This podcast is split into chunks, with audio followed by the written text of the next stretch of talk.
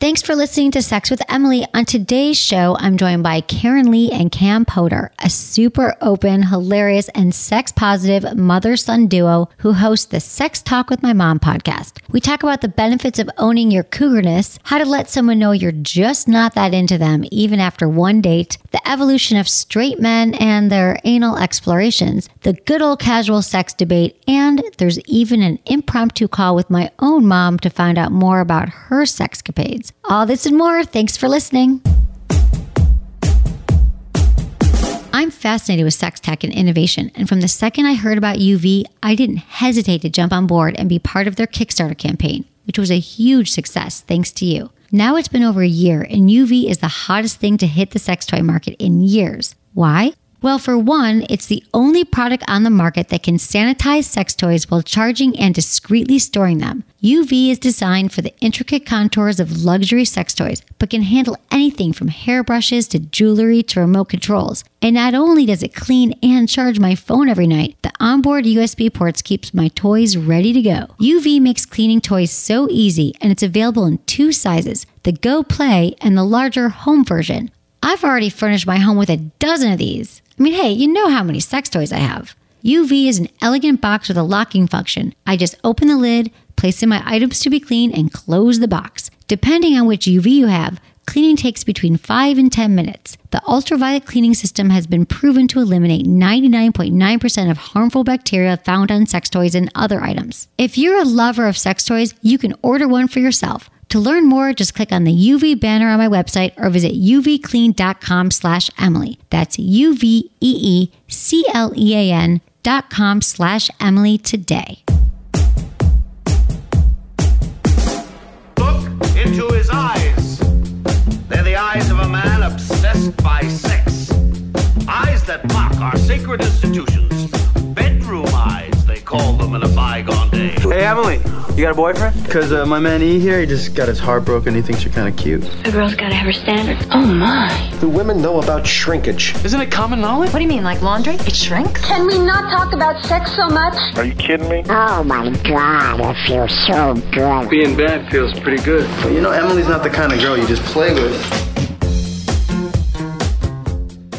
You're listening to Sex with Emily. We're talking about sex, relationships, and everything in between. So thanks everyone for listening to the show. And as you know, I love when you share your feedback. And I was really, really touched by a comment left on iTunes by I Headley. It said this: whether you are still a virgin or not, this podcast is for you. It helps you become more comfortable with all things regarding sex and pleasure so that your next sexual experience, whether it's your first or 50th, by yourself or with a partner, you'll go in with more confidence and have a ball. No pun intended. Thank you, Emily and crew. Keep up the important and amazing work. So this just made me feel so great when I read this. I was really touched when you guys post comments and let us know what you feel about the show. And I shared it with my team, and it truly just like made my day, made my week. So more importantly, thank you to all my listeners for supporting the show and for being here with me through this journey. I love hearing from you everywhere, so you can follow me on social. You can get more Sex with Emily anytime you want it. So follow me on all the places you'll go on social. It's at Sex with Emily on Instagram, Facebook, Snapchat, and Twitter, and here's why.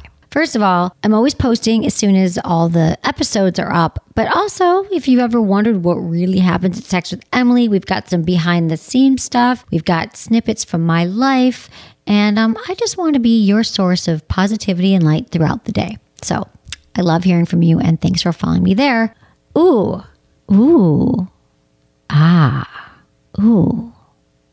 have to tell you, our March contest, it's here, and it's all about oohs. We're actually doing an O's of March contest. You know those oh moments, the aha moments when you finally figured something out and just your whole world makes more sense? I'm sure you've had just a few of those in your sex and dating life. So what does that mean? Let me give you some examples about what it really means. So let's say you finally found the spot on your clitoris that makes you go insane.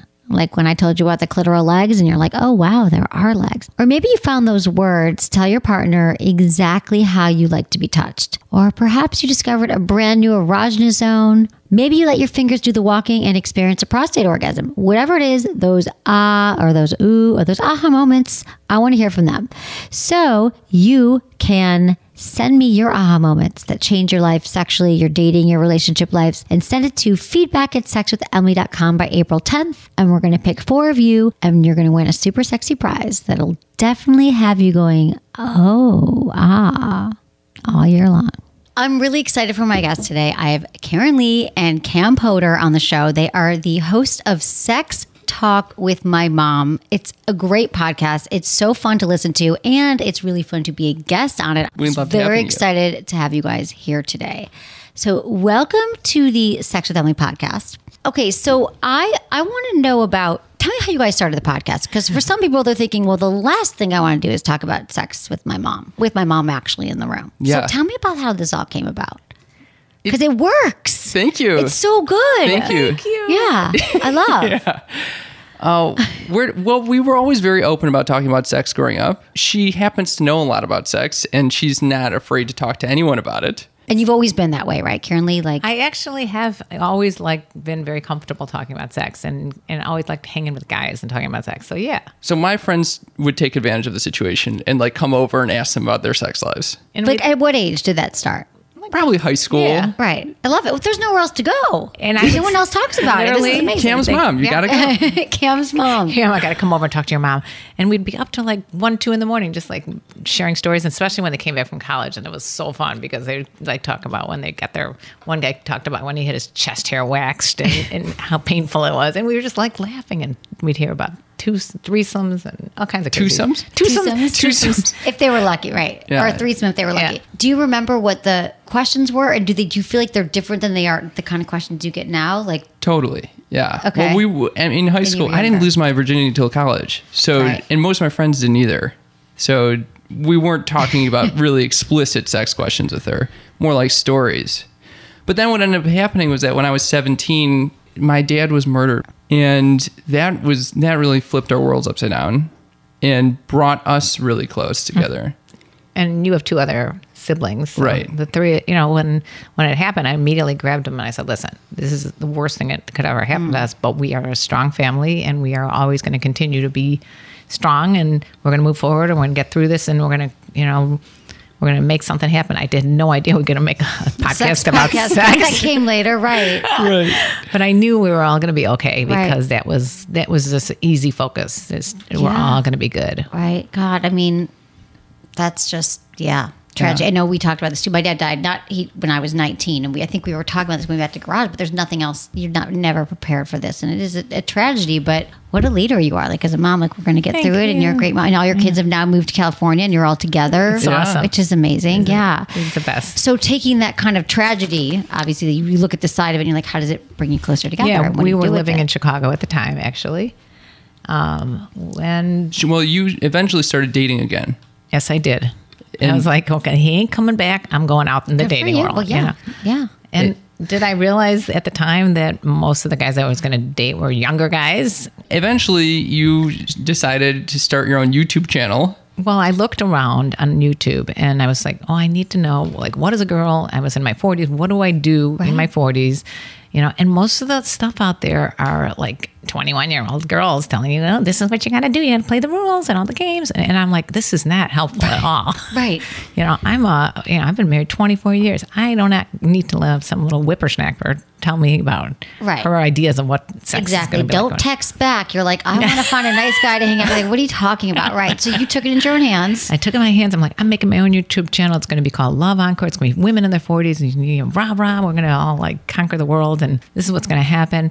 And I look at my demographics after 6 months, a year, all men, 18 to 34-year-old guys looking for advice. Looking at you. A MILF. Yeah. You're that's reverse right now. It ended up being, I reinvented the word cougar.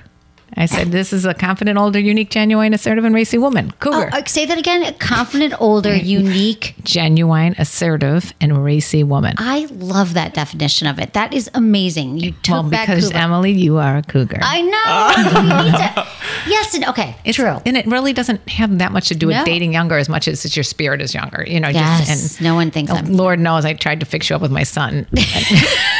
That would be me. I know. I'm the son. He's 28 now. And yeah, but right, you did. I get it. So anyway, most of my audience were these younger guys, and most of the guys that like I found when I was out there were younger guys, and just you know, I just feel like younger guys have that joie de vivre. They still love women. They're not like jaded, you know, like they've had to pay alimony and child support, and they hate women, and that's what I would get a lot. These guys would sit me down, and I don't want to spend 20 minutes talking about like how the C, you know what. Tea, right. Their wife is. Right. Oh, right. That's a bad word. Got it. It's okay. See you next Tuesday, wife that they had. I don't want to hear that. Okay. I don't want to hear it. But anyway, so I started this channel. It really took off as far as like, you know, interviewing porn stars. And, you know, I found that the sexual component was what people or guys were really looking for. They really wanted to learn more about sex. And I'm open about it. And so it was a very different, you know, viewpoint. And so, meanwhile, I was at college. And you're at Stanford studying public policy, right? Yes. Nailed it. And when my mom told me about her starting a YouTube channel, I was like, oh, this is a great idea. Like, of course, all these women are going to get so much good advice. They're going to learn how to date again. And then I'm watching the videos come out and the titles are like, a cougar's tips on penis size. And I'm like, you're like, what Mom, that wasn't happened? The jam I was looking for there. Right. But in actuality. Then it was. So then I started, I did stand up. So I was talking a lot about it in my stand up. Like, great. Yeah, I was like selling. She wrote a book called A Cougar's Guide to Getting Your Ass Back Out There. Right. So I would try to like, I was reading passages of that in my stand-up sets. Like one chapter was called Release Your Inner Stripper. So I would like go through the steps of so releasing your inner stripper. This. You took that right. Okay. Yeah. And then, you know, eventually we were like, we should collaborate. And we made a video and then it turned into this podcast. Okay. That's a really good story. And it's working. You guys have been doing it for over 2 years now? Yeah, almost 3? Over 2 years. Okay. A weekly sex talk with my mom. We have put so many diverse characters on the show, too. Like, a lot of them were his old lovers. You brought in your old lovers, Cam? Like, ex-girlfriends and stuff? Yeah. How was that? Very uncomfortable. Right. Where they're like, I never liked your mom. My mom was like, here's what you were saying. Like, this is what was wrong with you. Like, do you do a little therapy on it? We brought a Groupon on one of his first dates. I'm like, that is a no-no. No Groupon. Yeah. Did you show the Groupon? Or you could do it. You could kind of slide it to the waitress, but that's cool. It was, I think we talked about it beforehand. She ended up coming out to me during the date as being a lesbian. Oh, okay. So then the date, it was a really topsy-turvy date anyways. Yeah. Right. At first, he was so excited about the date. Then he brings out the Groupon and he realizes that it was not the best idea. And then he finds out that she's not even interested in him anyway, and she's awesome. Do you find that you guys on the show, are you actually giving each other advice a lot? Like, I know you're giving advice to your listeners, but so how do you think after the few years of doing the show, it has impacted your dating life and then your sex life? I think that's such a good question. Or me or my mom? Whoever wants to start. Well, it's rare that I'm giving her sex advice. And I don't think you talk about your sex life as much as I do. No, but I want her to. And my first drive before I went on your show, I was doing my prep. And I'm just teasing you because I listened to a few shows, but Karen Lee would start talking. I was like, what? And you'd be like, Mom. I'm like, no. Sex talk with my mom. I want to hear about her threesome. Yeah. Let her talk. I'm like yelling at my podcast. No, it's not. I don't think it's as much me backing you away from talking about those subjects. I think it's mainly that you feel like you don't want to share that. Am I right? Or? It's interesting because I think there is a part that I'm comfortable sharing all my past experience. I could talk about everything that's ever happened to me, including like when I was like locked out of a hotel room in my underpants. But I don't know if I told you that. I never heard that story. But the current situation of like, I've been with the same guy for 10 years. And that would be like uncomfortable to talk about, like as we're. Right. You know, and guess what? I got laid last night, Cam. I just don't think it's appropriate, you know. And it's a certain intimate. You have a connection, intimacy, like, and I have to respect his privacy as well. We don't even use his name. His name is Deez on our show. And I've also found I met him. Yeah, you did. He's very cute. And he, by the way, said hello to you. Yeah, please tell him I say hello back. Yeah. Anyway, I'm in the family. I've also found that when we bring people on that I've had relationships with, it's usually not like real. Relationships. They're like short flings. Yeah, we went on a date or we hooked up. We had a one-night stand, things like that. Because it gets complicated when you're really in an emotional relationship. I mean, I'm sure you've experienced this. absolutely. To bring, yeah. Oh, it gets complicated to bring them onto the show, right, unless it's a casual thing. Yeah. You know, have you donated that? I did. I was dating. It's so funny, these things. I was dating a guy a few years ago, and we were like together, and I brought him on the show. And it was actually really fun. I haven't listened to it in a while, but it turns out, and we're really good friends now. And I haven't even told my team this, but he's going to come in next week because we're having dinner. I'm like, you should come by the office. And I'm like, maybe I should do a show with him because we're really good friends now. I'm like, maybe I should do a show with him again, like a wrap up. It's kind of funny. And I am mostly friends with all my exes. We're actually close, and it'd be kind of interesting. I'd love to have him on. And I would love to. What'd you learn? How have I evolved? How have we changed? But while it's happening, it's a little tricky, I found. In the moment, right? Navigating. Yeah. You don't know if you're going to be together. Yeah, so what happened? What happened with you in these experiences with the women? It's just mainly people that I haven't had that serious relationship with. I had sex with one girl, and then like a week later she came on the podcast, and we had very different experiences. And he's with me talking about this with her. And I think I heard this. I remember this because that is so interesting, just because, especially with everything going on now, Me Too, we all, men and women, have very different experiences that don't necessarily end up in the newspaper, something bad, but it could be a conversation about where to go to dinner or how the sex all went down that night. Totally. And it's fascinating, and that's why you got to keep talking. I was blown away that, I mean... Well, can you tell me what was the difference? What was it? I was like, I didn't even care for the experience that much. Right. I was like, oh, I feel like... You could have sent the sex back if it was a dish. You're like, I'm not sure. Right. Yeah. And she was like, that was the best sex she's ever had. And I was like, what is it? I mean, I'll take that, but that was not what I was expecting. Oh. I thought you would be equally dissatisfied with this experience. Okay. That's really interesting. And then Mom was what? You're like, oh... I was amazed that this girl was like so like comfortable with just like casual sex. Like I went there to get laid, and I got laid by God. Right. God damn it! We were looking for different things. Like I'm inherently wanting more emotional, spiritual sex, quote unquote spiritual sex. But she is always looking for like Mom. No. Oh, she the chick. The chick. Okay, got it. Yeah, she just wanted to get off, and so. Are you finding that now? So Cam, you're dating in your 20s, right? Are you with someone now, or you're dating still? Dating, so what have you found about the whole like hookup culture versus women being more assertive or wanting a commitment? What is going on out there with you right now? Like, what is it like? It's wild. We just interviewed two yesterday that was just exactly that subject. And then my follow-up has Me Too changed any of that in the last few months? But first...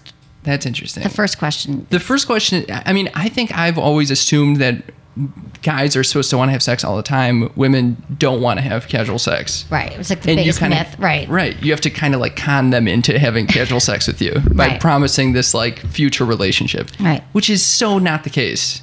Like yesterday we talked to two girls who are just looking for casual sex. Like they really are. Like that's all they want. That's all they want. Because they're like, we know what we want in a relationship. We haven't been able to find that with guys out there right now. So in the meantime, I would like to be sexually active and they just can't find it. Yeah. Okay. So if you want to hear what happens, you guys got to listen to the podcast. What's the name of the podcast? What's the name of the episode? Sex Talk with My Mom. No, but this episode. This episode will be like what girls want. Okay. Oh, that's a good one. That's a good title. So do you find that when you're going out with them, are you talking about it? Like just to give some advice for people on the first, I don't know how many dates you're going on now, but are you talking right away? Do you find that you're both saying like, I'm looking for a relationship. I'm not.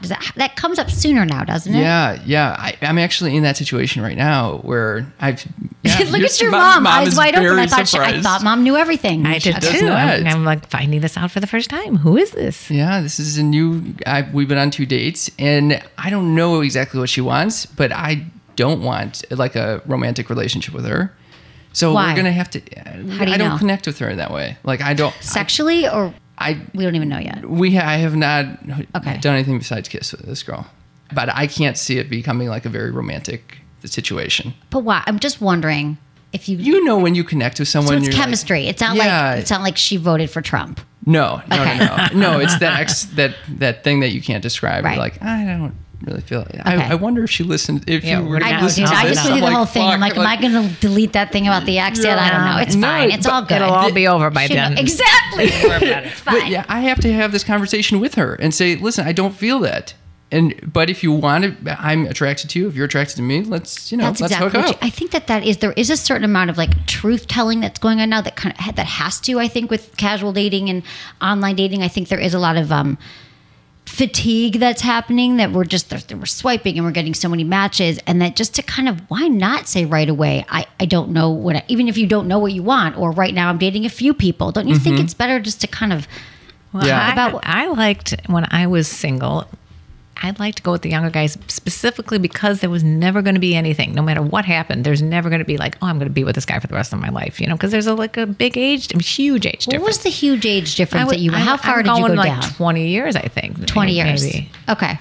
And no, probably not 20 years. That probably, no, that's, I'm trying that's to, a I'm lot. Doing, I'm I haven't doing done 20, my, but I've done I'm, like 10. No, I'm doing a math in my head. That sounds like.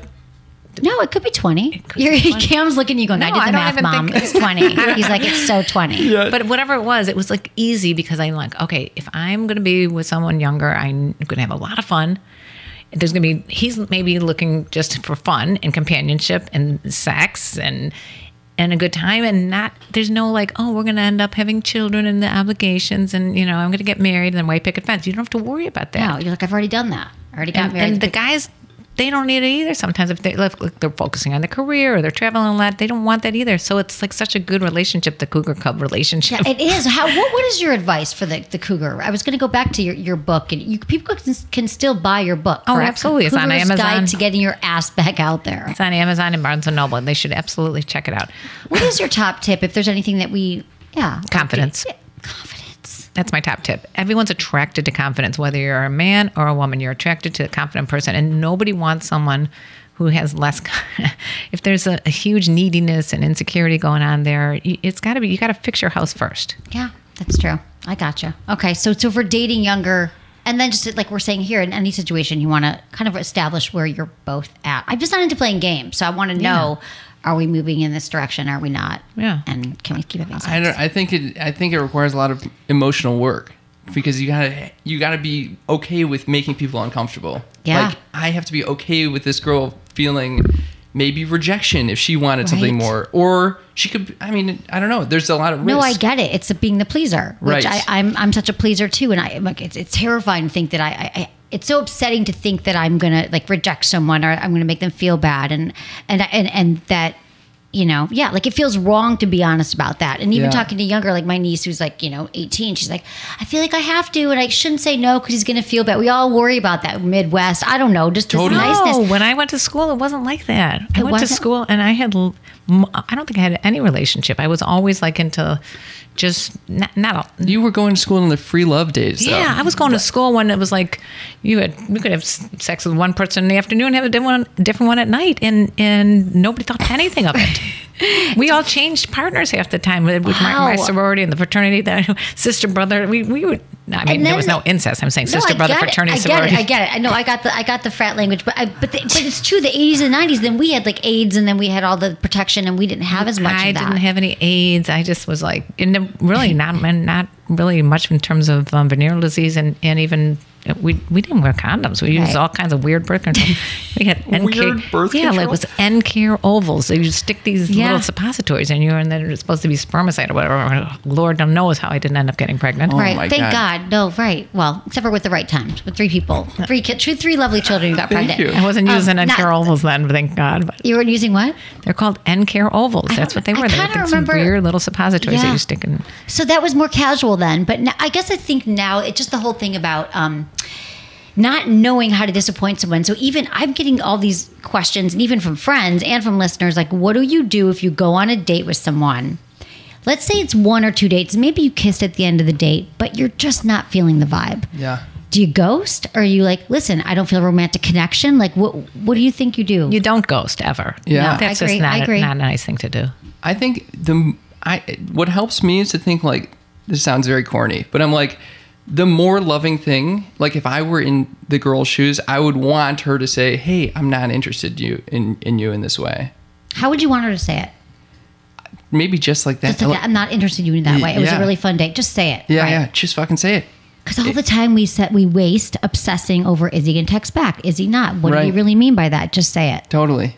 Fuck ghosting. I think guys are just... No, you're right. Do you think it's guys? Guys are like, I want something black and white. I want to know right away.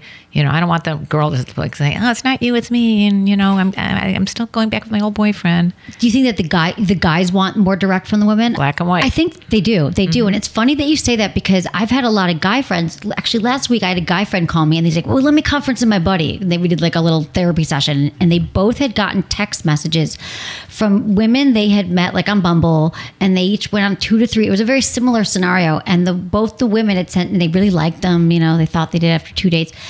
There was no sex, but I think there was like a makeout. And then they sent both girls sent a text, something to the effect of, it was really fun meeting you. My life is so busy right now. Okay. But, you know, life's crazy, but I'll circle back if I have more time or something. Mm-hmm. And then they were like, what do you think they mean? Like, do you think that means should I follow up in a week? Or do you think, I'm like, put a fork in it.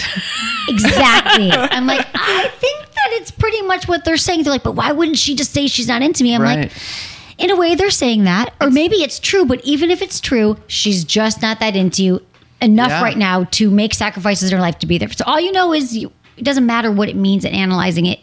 They're not available to you now. Move on. Yeah. It is hard in person to say it. It's much easier over the phone. Yeah. So like, or over text. I would be like on a date and the guy would be like, I actually had my son call me and had said, you got to pick me up and take me back from the house he was staying at. So I go and we pick with the guy and I pick up my son and he drops us off and he says, can I ask you out again? And I'm like, yeah, sure. Call me. Right. So I ended up, first of all, my son said, it smelled like old people in the car. So, you're like, Mom, what happened to the cougar? You're a cougar. Yeah.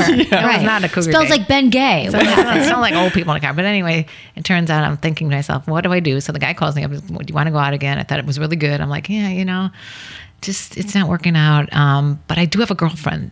And he goes, I've been blown off 13 times in the last 14 dates. Oh my God. This was like the worst one I've ever gotten, but I'll take the girl's number. Oh my God. Wow. Well, that's a nice offering, right? There you go. But that's a really interesting point because I had that 13 dates in a row. I did the same thing. I went out with some guy and I said to him, and I'm really proud of myself because I think back in the day I would wait a few days or I'd say I am busy right now. And I just was like, right after the date, he said, let's go out again. I said, I got to be honest, I wasn't feeling it, but it was so nice meeting you. And he's like, well, thanks for telling me. I had a feeling when we were walking to the car.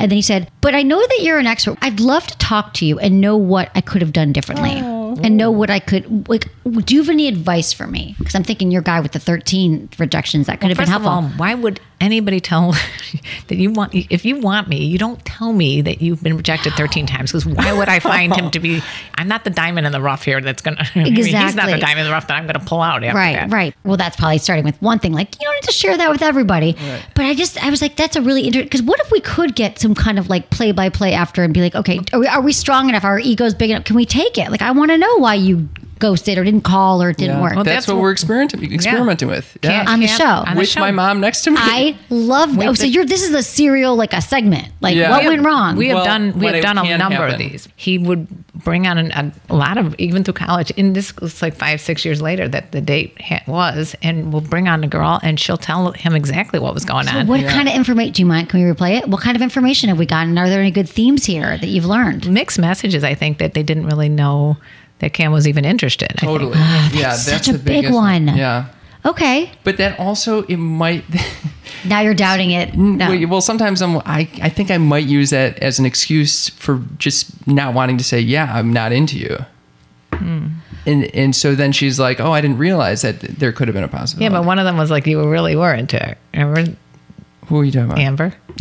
Okay, so in this situation, I was very into her, and she came on the podcast and was like, no, I just want to be friends. Okay. And then she gave like a little... It was a day after our date, or 2 days after our date. And I'm like, oh, okay, getting friend-zoned. Right. Right here, right on now. The air. Yes. Right. And then she said, she left the door open a little bit. And what'd she say to you? Like, well, I'm not... I know. I'm not saying it's completely out of the picture. Right, because we all want to keep our options open. Right. We do that. And the other thing I was thinking about is that, like, one thing that concerns me is when to have this discussion. Okay, right. Like, after 2 dates, is that, like, does that merit this type of discussion? Maybe she's not even thinking about this at all, like, potentially leading to a relationship. Right. Maybe I'm overanalyzing. It's so interesting, because when do you have these discussions? Because there is that whole, like, if you're like, I'm just seeing you as a friend, we're like, well, we just got to know each other. Like, how do you even know yet after one date? I think you know after 5 seconds. Yeah, you do, right? I feel like, see, I would like to say that, but I feel like I have had people sort of grow. I hate to say they grow on me in many ways, but it's more like perhaps I had judgments or I thought that they were a certain way after one date and maybe they weren't. And if I was interested enough, I might give it a second date just to check it. And sometimes I'm wrong. Like I've been wrong that it's, and then I actually like them more than I thought. But having that talk, it's more like, I don't think that's when you would say like, I wasn't into you because I thought you were cheap and you didn't pay the bill or whatever. Cause that's, or right. I thought you were an asshole. But it's more like, I think it's okay to say, these are the kind of things I think that you could say early on is that, what you're looking for. Like I'm actually casually dating a bunch of people right now or a few people right now. And I want you to know that. Or you could let them know that I guess I didn't really feel a romantic connection if you didn't.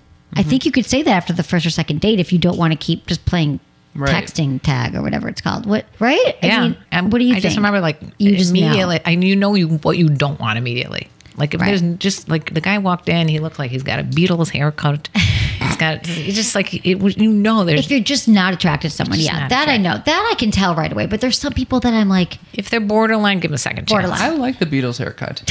See, we all like something different. Not attractive at all. How has your sex life like changed at all doing this show? Because you probably have a much bigger spotlight on it. And you're also thinking, I have to tell my mother in the morning. Right, so, yeah. Yeah, but or for both of you. Or even just over time, anything you've noticed, how you've become more empowered or asking for things or turned on by things you didn't know before? Well, I knew very little about sex before this. I mean, it's like just through what I experienced, which was limited. Right. And so through this podcast, we've talked to so many people and I've learned about BDSM, I've talked anal play. These are things I would never have even considered in the past. And now I'm like, oh yeah, let's try it out. We'll see where it goes. Right. The anal?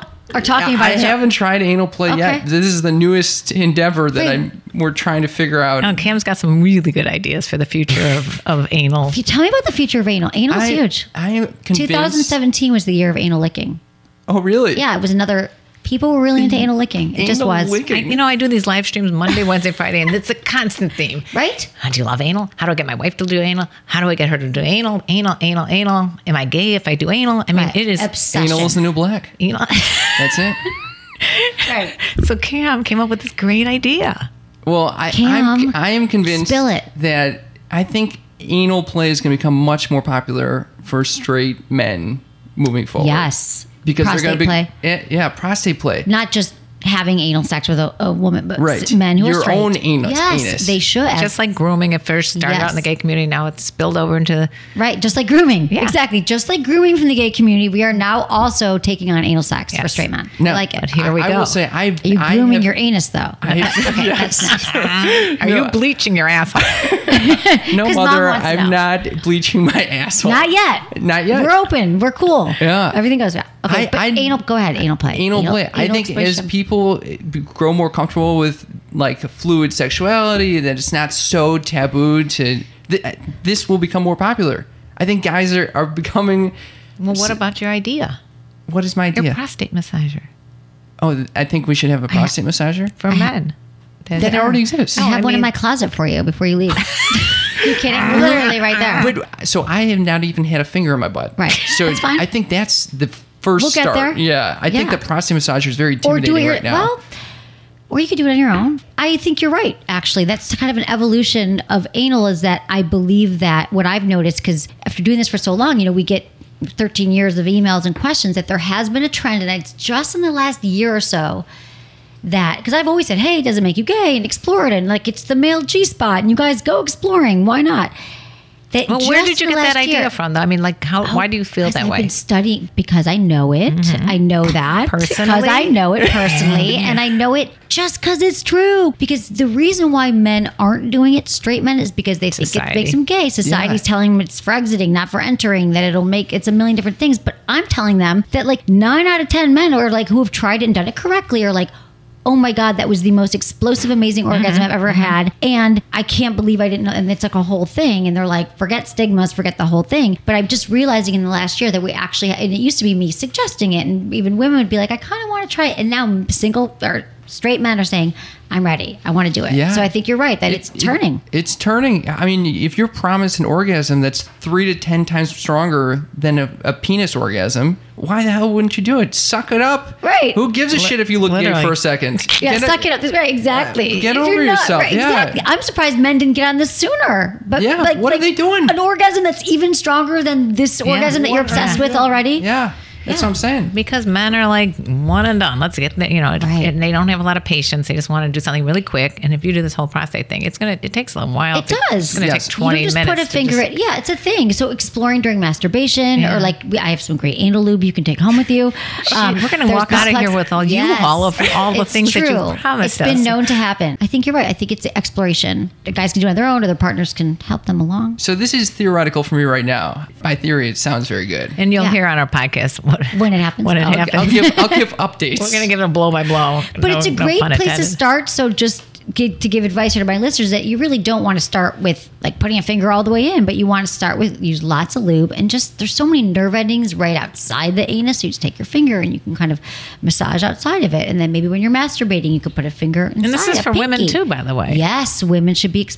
There's no shoulds, but it might be nice to take a gander to your back door. But is it as pleasurable for women if they don't have a prostate? For many women, it is. Yeah. For a lot of women, it can be very, very pleasurable. You know, a lot of women can have orgasms that way, or it's just different sensations. There's so many nerve endings that can feel so good. It's not the guarantee, like, oh my God, for men, that pretty much you're going to have a killer orgasm. It's a guarantee? Women, I shouldn't say guarantee, but it's more likely that it's going to feel amazing. And money back guarantee. She's going to ask you for all those toys back at the house. Be careful. Yeah. I don't want them back. But no, it's pretty much like if you do it right, like it's going to feel with the finger or just even your partner doing it or even just, the taint, do a little pushing up there. The whole thing is people like what's naughty and what's dirty and what they're not supposed to do. Right. And this is kind of like, I was into this anal play when, here we go. Good. Tell me. With Cam's dad. This is being revealed. I've never heard of this. Not on him, on me. It was like, not a big deal. But I didn't know that either. It wasn't anal sex. It was just anal finger play, okay? Okay. And you liked it. I love that shit. Right. It's good. Right. No, it's so, because, right? It's the finger. Nothing to do. Shit. It was not part of that. Right. But... Wait, what was it? I love that shit. And I'm like, there was no shit. But there can be, and sex is messy. I'm just saying if there was shit. Emily. It can be.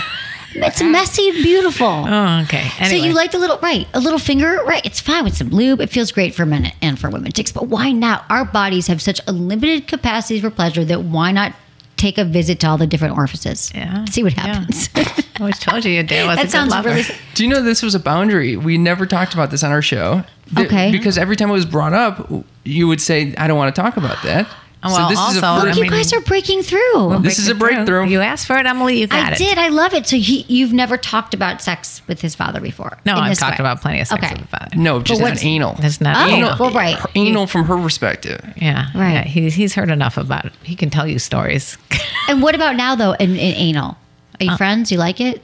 Play? Yeah, actually, I'm still discovering different things with it, with my boyfriend and I, but we don't like to talk about personal stuff on this. Right, no, I get it. Okay.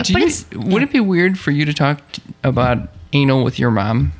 Like ask her if she's into anal? My mom is very much, my mom's really open about sex. I actually have never asked her that, and I actually kind of want to call her right now. Let's call her right now. Let's do it. Let's call mom. My mom's amazing. I want to meet your mom. Oh my God. Hi, Emily. Oh. Hi, Mom. How are you? I'm good. Are you busy? No, I could talk to you for a couple minutes. I'm just waiting to be picked up to go out for dinner. Okay. I'm on my podcast right now, and I have this amazing... There's a podcast called Sex Talk with My Mom, Karen Lee and Cam, and they're on my podcast. They have a sex podcast where they talk about sex, not about each other, but they give advice. And their mom and daughter... Hi, Mom. Karen Lee and Cam. They say hi. Hi, ladies. So you're on there. And son. It's with your son. Hi, lady and man. Thank you. But Mom, I have a question about anal sex. Oi. Oi. Is it something that you've ever experimented with? I'm not really answering this question. Okay. Really? I love you, Mom. That's okay. You don't have to. Is there any other sex? It's boundary crossing. Boundaries. I got it. Anything you want to share at all? That isn't boundary crossing. Not really. Okay. The car just arrived. Sorry, Mom. I mean, you caught me unawares. I mean, okay, here's my question. Is anal play, even if it's not in your life, was anal sex ever a thing 20 years ago? Did it come up? No, I mean, it's something that people talked about. It's not anything that was popular, if that's what you mean. Ask her why she's uncomfortable. Why does it make you uncomfortable to talk about anal? No, it's okay. My ride is here, though. Okay, love you, Mom. I'll talk to you later. Bye. I love you. Don't be mad. Oh my God. That is so perfect. That is the best sex talk with my mom I've ever heard. I wanted to do sex talk with my mom. It makes me jealous. Yeah. That's so amazing. She had the same response you did when we brought it up. Yeah. That was your response at the beginning? I was like, until today. I didn't actually say oi, but I felt oi. But I mean, as long as it's not like going into graphic detail. But this is your job too. You're educating people on your podcast. It's like, be right. Yeah. And it's just, for whatever reason, it's weird when you talk to your kids about something that private. Yeah. But again, what we all want is, I get that openness. It is, but why not make it more open and be like, it's like you would talk about if you went to the dentist and something had to happen and there's gums. I know it's very different, but it shouldn't be, because it's our sexual health and it's about pleasure. And what if he was doing it wrong? And, and I don't know. I just think that a lot of people have bad first time anal experiences or different expectations, but I love that you just opened up. Yeah. It's a big moment.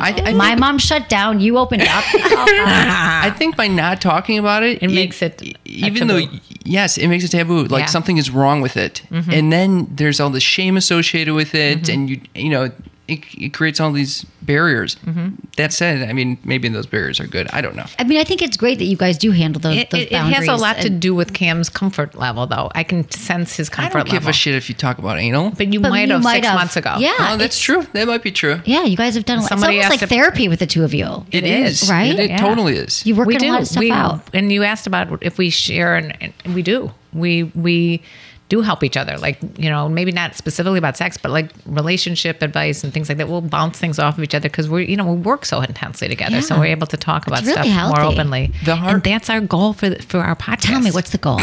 It's really to make people more open with each other. It doesn't, if it's a coworker or it's a parent or if it's a child or if it's a friend, we want everyone to be able to discuss stuff and talk about it openly, because that's where the problems begin, when you don't talk about it. It's so true. It's so true. That's why there's a lot of rape and things, miscommunication, things like that, because people don't share, like people don't talk. Right. Parents will talk about it to their kids. Sometimes I think the kids don't actually want to hear about it from their parents, so I've been trying to think about what would be the best way to educate kids today, but someone has to talk about it in a very healthy, open way. So if you can talk about to other people's kids, maybe, but on your kid, obviously it works. I talk to a lot of people. I love it. I've inherited a lot of kids because of this. But that's the thing. See, it worked. I think that what the kids want in a group where they feel safe. Mm-hmm. So his friends, but like I think one-on-one, I don't know, it just can be harder for parents, but I think what your podcast is also demonstrating that like a mother and son could have this relationship and it's healthy and it works. So I love that it's Thank you. Setting that up, that example. But what were you just going to say? And then we're going to move on to emails, which I'm excited about. I was just going to say that it's a lot harder than I thought it would be to actually have these conversations, because to have your mom involved with your sex life, for some reason you don't want to necessarily express sexuality when you're around your parents. Right. And because of...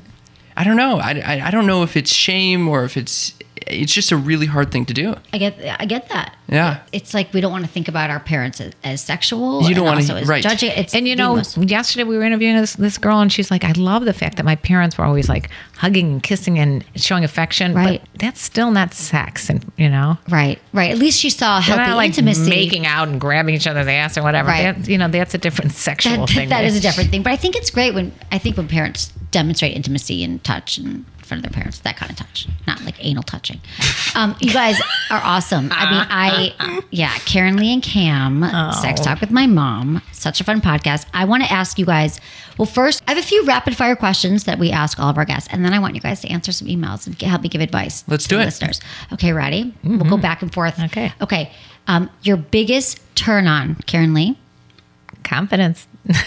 Cam? I think if I see her turned on. Not my mom. The girl. You pointed at me. No, that's weird. I was just pointing. The person I'm hooking up with. She's turned on. I get turned on. Yeah, I love it. He's such a He's such a good man. He is. He's a Pisces. I know. Oh, is that what it is? Okay. Biggest turn off. Being a dick. I'm sorry. If someone's a dick, it's a big turn off to me. yeah, I think if the person is not being present with me, that's a super big turnoff. Okay. Craziest place you've ever gotten busy? Mm-mm. Me? Oh. Like, must I choose? Where do I begin? Probably a fire escape. Awesome. Like on the pole or just the out, like on the landing, yeah. Mm-hmm. Yeah. and weirdly enough, that was not the guy's first time experience on the fire escape either. So that's strange, but okay. It's a good one. Yeah. Okay.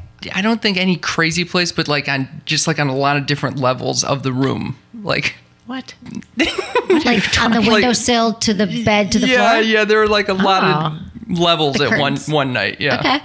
Okay, tell me one thing you want to try sexually that you haven't yet. If there's anything, or that you're excited about. Mm-hmm. We might already know Cam's answer. We got the answer to that one, don't we? I literally need you to call me or text me. You guys, send me the podcast. We're talking about it. I know this is. I've pretty much done it all. No, I actually have not. I have never had like a menage a trois. I don't know that I want to though either.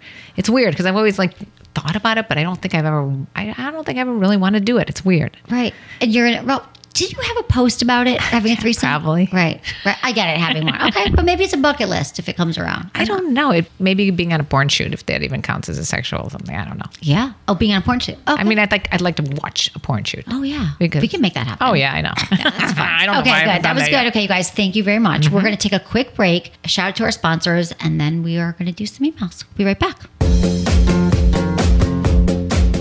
Have you ever heard that saying, you don't know what you don't know? Well, that is the very best way I can describe my life before I started using the Intensity by Pormoi. Kegel exercises have always been part of my routine, but I didn't realize exactly how strong my pelvic floor could be until I tried it. The Intensity delivers gentle electrostimulation to the PC muscle group, creating an extremely effective Kegel workout automatically. Yep, it does your Kegels for you.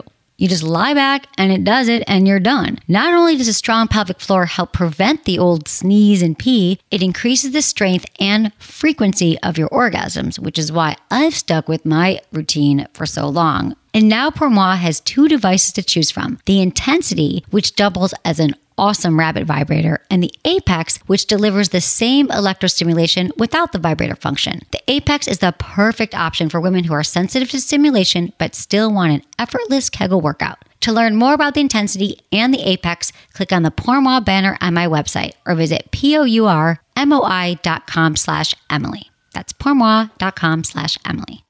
The other day, my friends at Adam and Eve called to ask me if I wanted to give away free vibrators to my audience. I said no. I'm kidding. Of course I said yes, but only for a very limited time when you use code Emily at adamandeve.com. They're going to send you a free pocket rocket with your order. Pocket rockets are great little vibrators. They're perfect for clitoral stimulation alone or with a partner. They're super easy to use and compact enough to stash anywhere. Oh, on top of the free pocket rocket, Adam and Eve will also chop 50% off the price of almost any single item and ship the whole order for free. To get in on this deal, just go to adamandeve.com and enter code Emily at checkout. I suggest you do it before they realize just how many of you are out there.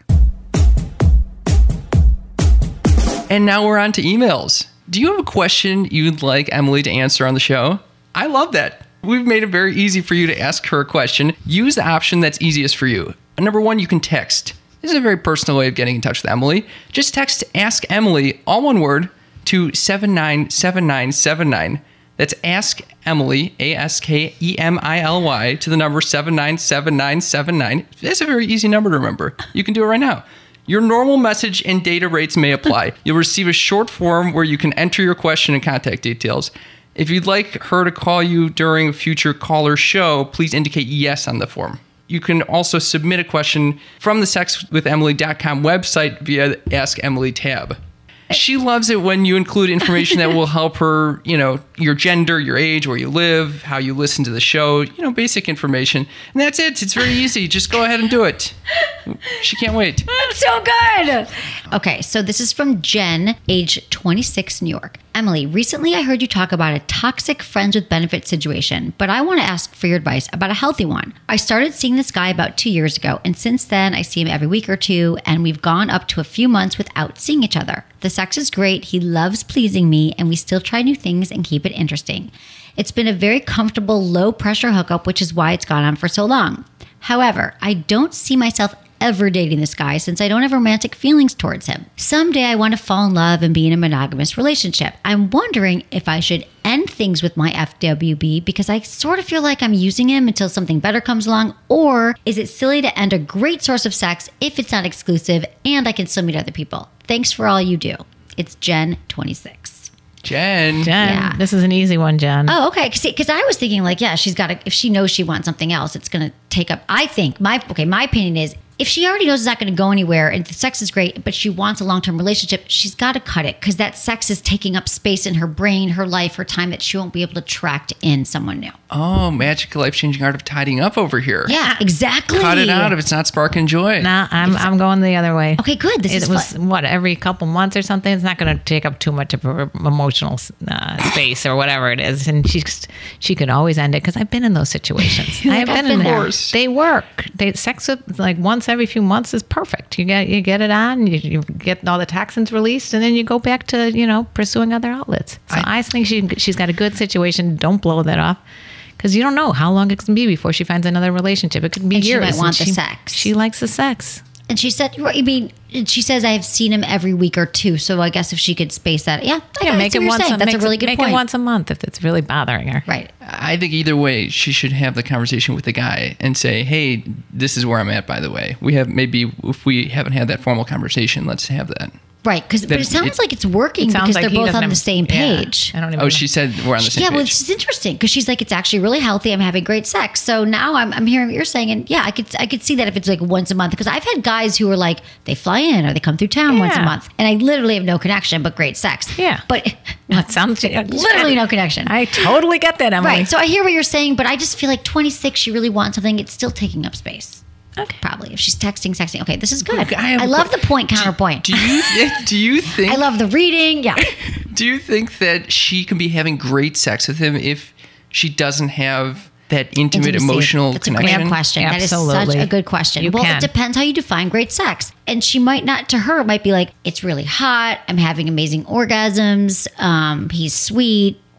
And that's how you define great sex. But for others, it could, maybe she's never even had really intimate sex yet. So some people have never even had that. So this is what I'm talking about. But that's not even say that it's for superior. Some people might just really like, I don't know. Yeah, it's not emotionally involved. That might even be a turn on for some people. Yeah, exactly. Mm-hmm. So that for her could be totally. But I know what you're saying. Like for me, like I don't know, because I've had a great wild sex in a night, and then I've had this emotionally staring into each other's eyes connected sex too, and they're all great. Yeah. So, I also find that I can take more risks though with someone who I trust. Right. Well, that is, but apparently she's having a good time. Right.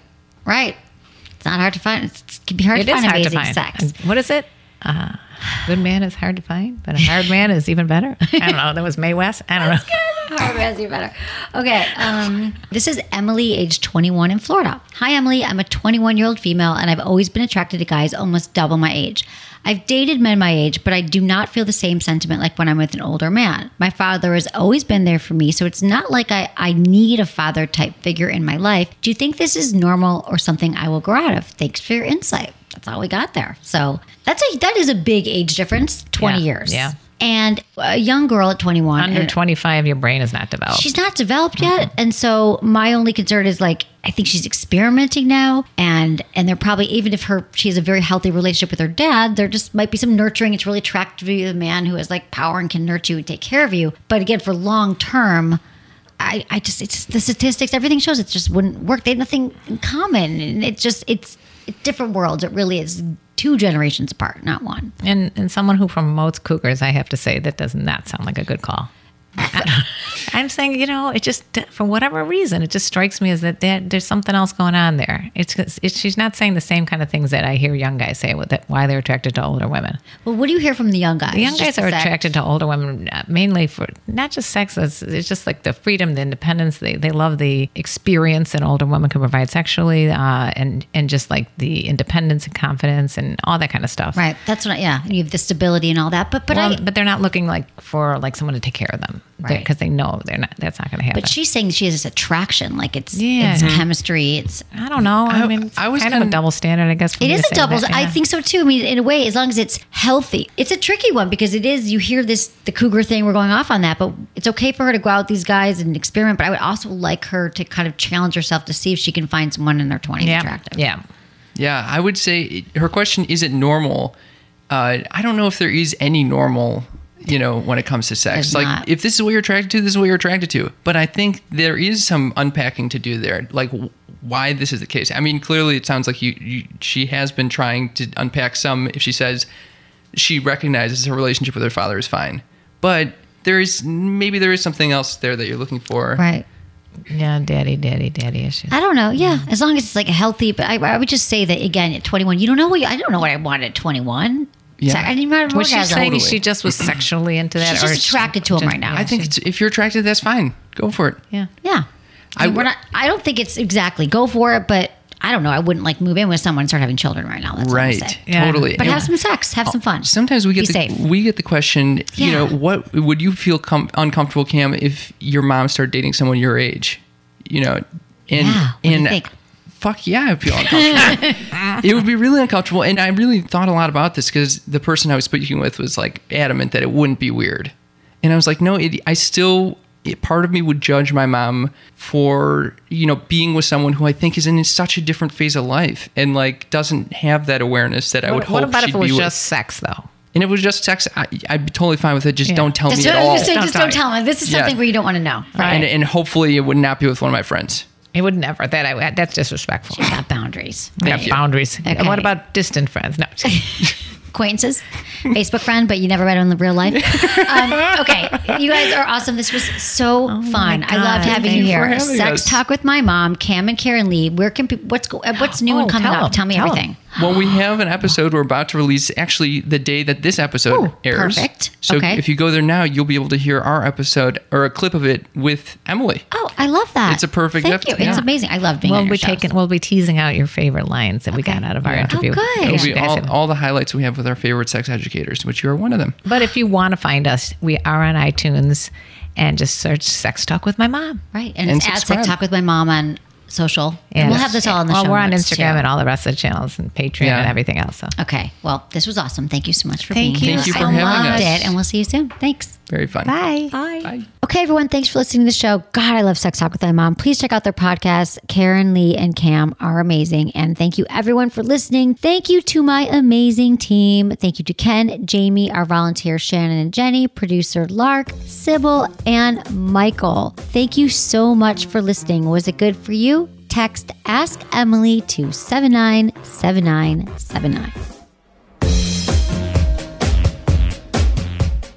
I love when I run into listeners of the podcast in the real world. You always ask me great sex questions, and lately you always ask me, is the Womanizer really that good? Which doesn't surprise me because Womanizer is still the top search term on sexwithemily.com. The good news is I could talk about it all day.